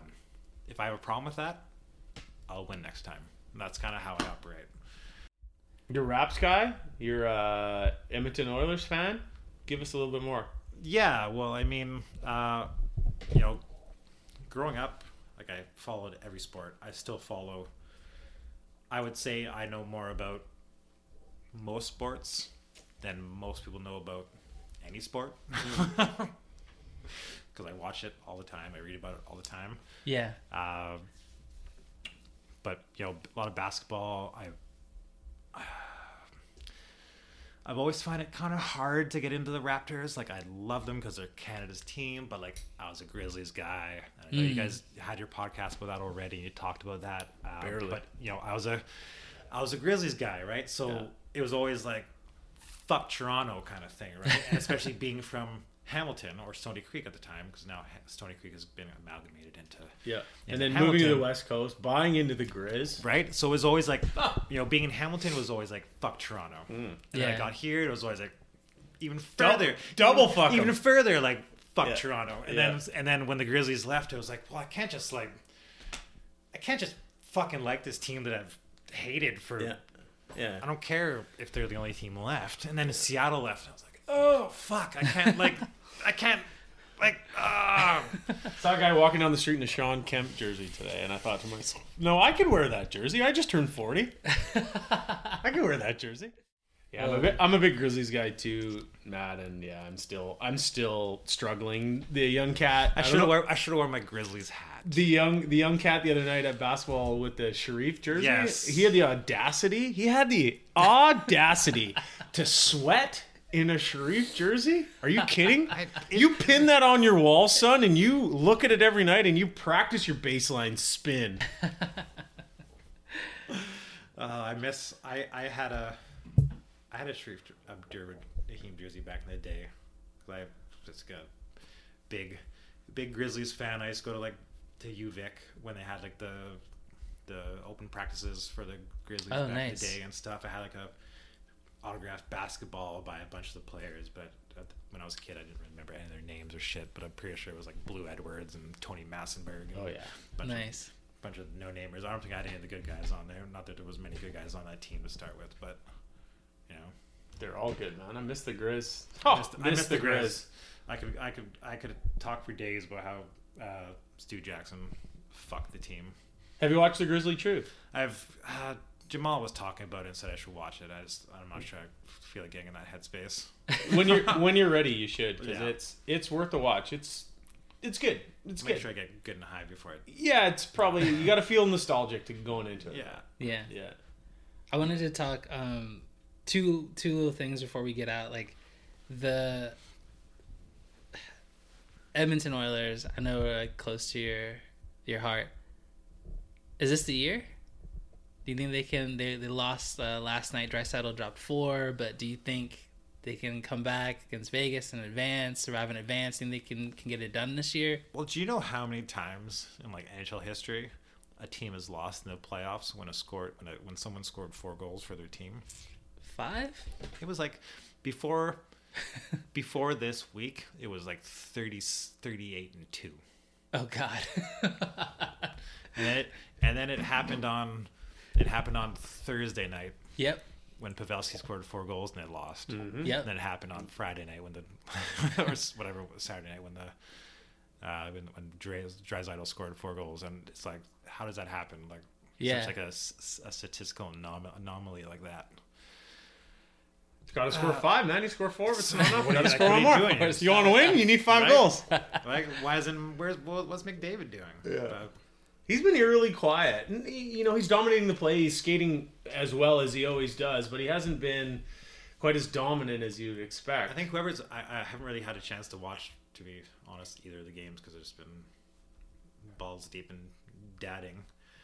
uh, uh, that's a double entendre. but it seems like they, it, for me, it's like they must just have someone just like, like shadowing him the entire game. Yeah, I think they There's no way you can keep someone like that under wraps for two straight games, or it's gonna he's gonna explode for like ten points next game. We talked about uh, briefly. We, you were after your son was born. You took some sort of hap by happenstance. There was a fire. You took some time off and Yeah. you went away. You, you went to another country. You went to Vietnam. To, Vietnam. Um, you told a you told me a great story at Jamaal's party. I, I want you to give it to us again. So so this is just just as we're entering. How drunk was I? Have another beer. We, you, COVID's just about to pop. Just about to pop. there it is. That's the reaction. Matt just Yeah. spit up his beer. COVID's just on the precipice of exploding around our globe. Yeah. And you guys are headed from Vietnam back to Victoria, correct? Yeah, so we're pretty much in the uh, the Chinese airport in Beijing, and at, for some reason, I, I'll never know. Oliver, my son, was uh, obsessed with licking chairs, There it is. I love it. and he probably licked like no doubt like sixty chairs in the like that might be like maybe hundred, maybe 100 Ballpark figure. in the So, Beijing. sorry, so your son Oliver is licking chairs in the Beijing chairs. airport Licking as chairs. COVID is, we don't know we all have it. but Yeah, it's right we're there. at, at this point we're kind of hearing about it, especially because we're in Asia at the time. But like in Canada, there's still kind of like no one's talking about it Yeah. a little bit. And he's just licking all these chairs, and we're kind of like, like, stop it! Like this is disgusting. Even like we didn't even know COVID at this time. Right. And we get back, and we ha- we all have this like horrible like chest cold. Mm. Like me, Adrian, and all of you are like like coughing and like wet and hacking and mm. like can't breathe and gooey and like we- Taste, tasting like an airport chair. yeah, right. And we're like, we were, we, we were reading about all this like this COVID thing that's happening elsewhere in the world, but it's Sure. still kind of like not, it's not really a real serious thing here. And we like go to the hospital and we're like, hey, like we we think, we think maybe we have this this COVID nineteen corona coronavirus thing, and uh and and they they like check our temperature and they like send us over to these two chairs in the in the middle of the waiting room that are like there's red tape around them, but they're no further away from the rest of the chairs than Sure. the, any other one. They're just there's a red red line around the ground. And we sat there for like two hours, and then finally they were like, "Yeah, you guys are, you guys are okay." Like, you just checked our temperature, and that was it. And you you saw one of us was high, like one of our temperatures was high, and you just didn't do anything, and they just sang us home. like, yeah, you're fine. Like that was it. You guys were the outbreak monkey bringing COVID to Canada. like it's possible, right? It's possible we were like patient zero, and like we like we tried. I love the visual of uh, the family sitting there waiting for the flight, and there's the young child just licking Just chairs. Stop licking it! Stop! Don't lick the chairs. chairs. Stop it! See if Oh, this whoop. one tastes different. and it probably took us like uh it probably took us the three of us about another a little over two years to get COVID again after that, Okay. right? So like that's I feel like that's probably what it was, and that's why we like held off on it again for The so long was because of that. Yeah. He had that original strain. Yeah, and then like, and even up until that point, we were pretty blessed as far as like not having to, like not having to deal with COVID like for the whole two years. Like none of my family got sick. None of my like, everyone was fine.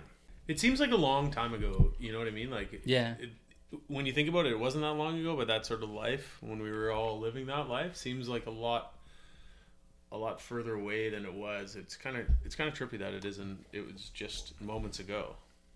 It is wild. I feel like it. Yeah, just like the void in time. All that was happening. Sports in a bubble, Yep. playoffs in a bubble, no fans. Yep. You know, the bubbles and like like not seeing all your friends and not seeing your family and like Grocery, leave your groceries outside for a little while. Let them yeah. let a little sunlight hit them Right? like a That was- beer, like a growler, eh? right. we want to wrap up, but we want to also let the people know where they can find you what like where can we find you on the socials? Plug your stuff, Matt. Yeah, You can find me on the Four Mile Brewing social media, and everything else is private. so you'll see me on there. I do all the posting. I do all the social media for the pub and the restaurant, both on Instagram and on Facebook. And if you find me personally, it's MMR Zilla. Thanks for coming through, Matt. Um, really happy to have you. and I love the stories. Everybody, get out, check out Four Mile, doing some great things. Um, say hi to Matt if you see him. Say hi to Barb if you see her. Shout out you to know Barb. she's Shout gonna out be to there. Barb. Shout out to Barb. Shout out to Barb. Queen We'll have, Four her, we'll have her in Little Owl Studios in a few weeks. For sure. For sure. Bring some white wine and some Keno. She'll be here. Totally. Dynamite beer, Matt. Thanks, man. Thanks, Thanks, man.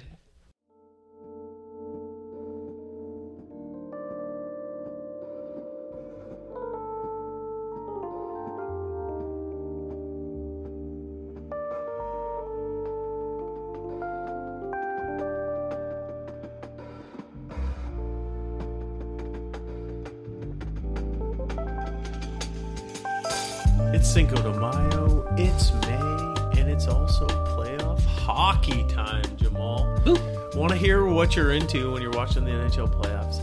Lots going on. Let's briefly touch on it before I got to tell you, hopefully, a really hilarious animal story in a couple of minutes. I'm going to catch you off guard. You're not going to, I don't think you're going to see this angle coming, but here we go. What are you watching in the NHL playoffs right now? Are you into Connor McDavid and the Oilers versus the, the Vegas Golden Knights as we head into the weekend?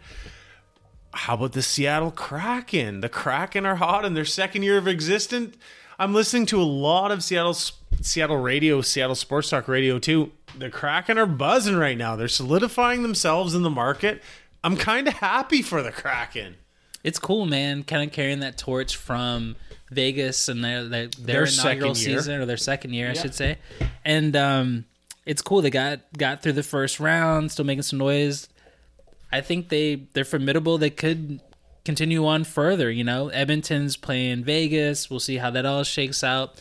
Draisaitl drops four last night, and that still wasn't enough. I guess Pavelski the night before drops four goals too. Still also not enough. Dallas Stars also lose in that game. That's so wild. If you'd have told me like two guys in less than a week drop four goals and their teams lose, it, it doesn't add up. doesn't add up. Leafs scuffling now down two bagel after losing the first two at home to uh, They lost tonight. Yeah, they did lose tonight. Yikes. Yeah, yeah. Headed back to Sunrise with the Panthers up two nothing. That's you know a lot of people in Central Canada are they're not asleep yet, and it's almost three three a.m. local time in Peterborough. Like, ooh, they're gonna wake up. This that city's gonna be on fire tomorrow morning. They're even hotter because they can't go to games three and four at Sunrise because Florida shut that shit down. the the Florida Ticketmaster Bureau was like, "Hey, Canadians, nah, I'm not interested in that dollar value." Unless your last name's Luongo, you ain't getting in this building. Uh, Canucks legend, and you're right. Tkachuk just shaping up to be like what a great um, acquisition for Florida. He's just been bossing things, so it's been really interesting. But like Toronto gets over the hump, and now you're down to going on the road. Ugh, that's gonna be tough, man. I'm I'm really curious to see how that plays out. We were I was kind of hoping for the Leafs versus the Bruins, and then the Bruins shit the bed. So 65 wins doesn't count for nothing. They're out. Much like the New England Patriots of the past, much like the Golden State Warriors that won 73 games in the regular season, don't matter until you get to the spring and, and the summer. You know, you got to get it done when it counts.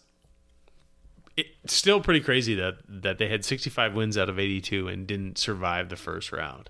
And as you just said, the Panthers are up 2-0 to the Leafs now in the second round. Like things happen fast. Things happen fast. It's wild, man. Playoff hockey, anything can happen. You get into overtime, hey, puck takes some crazy bounces, things happen. What are the series that you're watching, Jamaal? What are you watching? Like when you're watching hockey now, when Yeah. you're sitting on, the, sitting on your couch when your family's asleep. What is the hockey that you're watching now, JC? You watching the Oil and the Vegas Golden Knights over this last weekend? Like, what interests you? I As a- watched Oh, sorry. I watched that that uh the Boston game seven. I had it on kind of in the side Sunday pocket. afternoon. Yeah, we were eating dinner, and I was kind of looking over, kind of keeping tabs on it, and uh, I was really surprised at how things went went down. So I've been, you know, watched that series. I like Edmonton a lot, so I've been watching them as well. Um, you know, it's always fun just the style of goals involved in the games. So That's kind helpful. That's helpful. Goals are helpful. nobody wants to see a game go into second overtime one one. You know, yeah, that nil nil. Yeah, so it's um Edmonton probably is at the top of the the, the watching power rankings for me. The Kraken just do the, the the proximity and the novelty of it all is is right there as well. You're almost booking a clipper. Almost. I'm just I'm, I'm eyeing how much to go to climate. You want to go to Arena. Climate Pledge, exactly. And you know, it's interesting just seeing like uh I was eating dinner with a friend at uh Fifth Street on uh, on Monday and I was astounded to see the the Devils get it done. the devil. Devils face paint. The Devils got it done. I was a bit surprised, you know, beating their big brother, so to speak, with the Rangers there. And um, is it Devs Hurricanes? is yeah. that where we're at now? Yeah, yeah. Which I feel like I should. Devs? Did you say Devs? I haven't heard Devs I before. I kind of like it actually. Yeah, Devs Canes. Devs v Canes is the series. Yeah, it's it's an interesting watch. Um, I you know always was a Caps guy growing up, but Devs or sorry, excuse me, uh, Hurricanes were probably the the closest in proximity. Charlotte's about, or excuse me, Raleigh is probably like three hours away. Yeah, it's good to see them uh, having some success. They've had some success in the past. Uh, Yeah, won a Rod the Bod. Won a cup. Yeah, Rod the Bod from Campbell River, my close to my neck of the woods. yeah, man. How many times is that nose broken? By the way, Rod the Bod, yeah, forty-two. almost as many Yeah, as my I'll- age. I feel like that's a good line on Rod the and us Yeah, how are you feeling? Any other last thoughts on um, hockey there? Nah, man, I'm excited to see how it goes. I'm I'm into the oil. I spent some time in Edmonton. I'm into the oil. I like the Dallas Stars local product, Jamie Benn, who doesn't get enough credit here or there or anywhere. I like watching Jamie Benn play, but I, you know, I'm into this. I'm into the second round of the NHL playoffs. The intensity's ratcheted up. I'm into the playoffs, man. I'm watching. I'm watching as much as I can. Quick question, re Jamie Benn. Who's hmm. in the shadow, Benn or Seguin? Who's who's the who's the alpha? I think it's Benn. Yeah. I think it's Benn. Although, you know, he's kind of, you know, he's long in the leg at this point, long in the tooth at this point. So, you know, he's mid 30s. He's not playing 22, 24 minutes a night, right? Like, Yeah. yeah, they're doing a good job managing his minutes. He's playing 14 to 18 minutes if he's going. But, you know, Jamie Benn, Peninsula product, tough as fucking nails. Yeah, right? man. Like, he'll score a goal and, and, turn your lights off real quick real quick Yeah, man. and and uh, again a local product. So you know, I think there's a reason Jamie Benn wears the C. Tyler Seguin's isn't the the points producer that he was. Roope Hintz, incredible player there. Uh, Joel Pavelski scored full go- four goals the other night. He's my age. Cough. And um, I like watching the Dallas Stars. There's okay. Um, Max Domi, right? Max Domi's playing there now too. So that's a that's a reasonable series to watch. I like that. And again, as you said, it's cool that the Kraken are doing so well in their second year. And I'm almost gonna book that Clipper ticket for. Let's take the sports gloss on the road. We're going to round three with the Kraken. Let's get some press passes, Jason. we'll see if we can work up. Oh man! Speaking of uh, trips down south, I know you got a trip to Portland coming up next week. We're going to talk about uh, a little bit more next week. I just wanted to tease that a bit, but you just had your birthday, birthday. Yeah, it, it was my birthday, Birthday. man. We talked about my birthday uh, a couple weeks ago, and this is not to the belabor point of my silly day, but I just wanted to recognize, like, I we show up to our Tuesday night run, and man, you and some of the other parents there, as well the kids. There's there's cards. There's uh, a wonderful vibrancy to the whole thing. There's there's gifts. It was uh, it was great, Jamaal. It was um, it was quite sweet, man, and a total surprise, and um, still uh, riding high off of it, pal. I got a question for you. You had to know something was up. I mean, they were like they were like we were so bad at being clandestine. Like there were just so many things where it was just kind of like Jamaal is walking to the building with a bag. Like people, I didn't see that. I didn't Oh, see you that. didn't see it. Good. No. Uh, there's there's people kind of huddling over there, and like uh, uh, the adults are like coaching the uh, the, the the kids something. I will say uh, when I showed up and um, the attendance was at you know max capacity and the, our time hadn't even started yet. I thought, mm, there's a lot of people here and it's only 501, 601. we love our basketball teacher. There was a lot happening for sure, but yeah, it was a tribute to you and and uh, just the community that you've helped build and like all the respect and love that we have for you. So really happy to celebrate you on Tuesday. Man, it was cool, man. I'm uh, receiving is a hard thing for a lot of people. It certainly is for me, but um, as I just said, it was it was wonderful. It was sweet. It was uh, it was heartfelt. It uh, it certainly had me in my feels, man. So uh, thanks to you, dear friend. That was uh, that was wonderful. I'm still uh, yeah, like I said, I'm still riding high on it. No, it was great. It was, you came out, you you did your thing. You uh, Kids, helped were, it. kids were buzzing. the kids were buzzing. You you had your uh, teaching, as I as I like to say. If if you haven't caught on to the joke, it's a basketball teacher, Justin over here. But you were doing your thing, and then you came over uh, with the adults and, and kind of bossed things over there. Had a run. Luckily, I was on a, a three on three team with you, and, and, and you and I were doubling up some people and, and doing some things and making some things happen. Some touch passes, some backdoor cuts. Yeah, we, it was it was good. It was it was fun. Yeah. Yeah, a few nice moments in there, a few the opposite of nice moments in there, but that's the joy of the Tuesday night run, right? Like there's there's some there's some brilliance in there, and then there's the opposite of that, but that's that's the glee of it all. It's pretty good that you can come off of like being cold and, and hit those 16 footers on the elbow like you do with, with just just coming up rising in fire and then taking care of business. I was missing some bunnies. I, I think I missed about three layups. I did have some moments, but um, but you you looked good, man. You look good out there. You look spry. It was like 40. I no, I'm 30.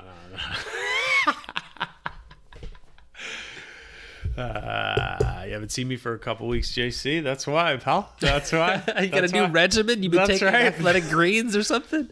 You're GD right. JC, I got to tell you about this funny story that happened to me last night. I uh, I get home, uh, partner and and one of my kids goes off to a little bit of a running practice. I'm home with the younger two. It's a battle. We're grinding. Like it's all there for me. The, the keys to success are there. I'm just putting together plates at this point, right? Yeah. Me and the younger two, we're having beers. We're listening to music. You know, we're high on the horse. It's all good.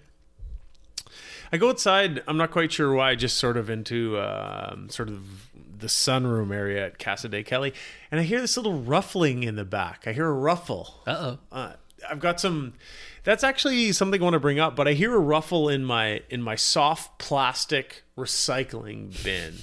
Now I sure hope that's not an oxymoron because there's different information out there as to soft plastic recycling. You know what I'm saying? Oh, I know. Yeah, I, yeah. I know about separating them to recycling. That's right, and I've heard some scuttlebutt that you know not all of this plastic recycling is being recycled. I mean, the first R in the three R's is reduce, right? But you you do accumulate some soft plastic, and I I don't want to put it in the landfill best I can. Bless your heart. Yeah, I'm trying.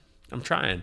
Anyway, I hop out the side door, my place, and I hear uh, I hear a rustling as I said, and I look in the soft plastic recycling, and I see Leo the rat. It's got a name. Yeah, Leo the rat, and it's the size of your foot.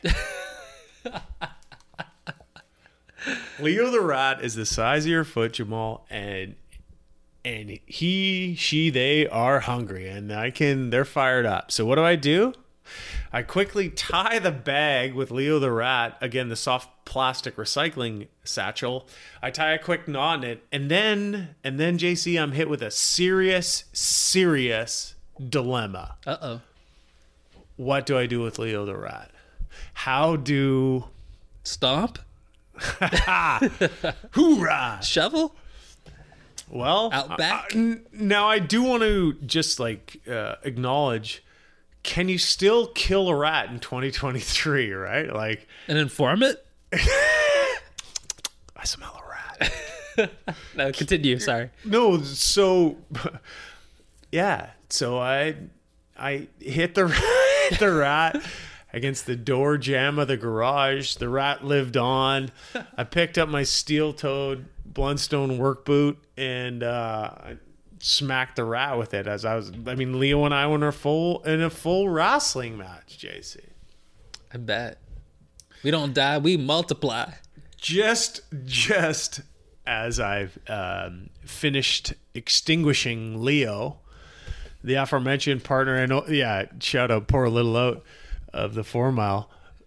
But just just as I finished extinguishing Leo's life, um, partner and eldest daughter Quincy ar- arrive home and they're like, oh, the, you know, they could tell something was a, a flurry, a flutter, right? Yeah. Kay looks at me. She's like, "What's going on?" I'm like, "Oh, I just,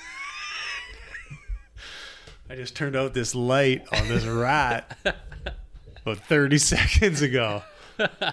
Yeah, it was quite something, man. And again, I don't know. Can he kill a rat in 20, 2023? I don't know if he can. I don't. I don't want to. I'm not a big animal guy, but I, I'm.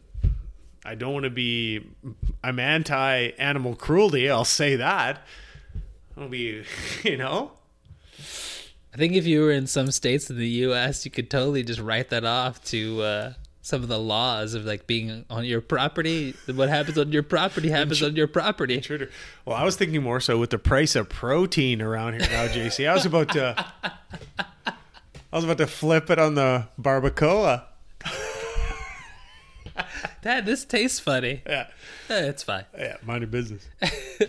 Where'd you get this? Eh, root cellar. Exactly, exactly. Oh man, I love it. Yeah, that's it for another episode of the Sports Gloss of Justin Jamaal. Thanks for joining us.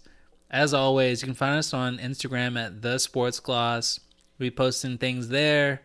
Lots of things on the horizon as we move into summer. Really happy to uh, have you on board.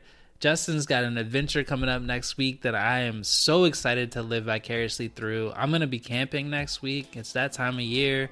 It's supposed to be above 20 degrees if you speak Celsius. So things are happening. Tennis season's kicking off for me, competitive tennis, so I'll have some tales from from those battles. As always, Justin, what do we like to say? Survive and invent. Peace.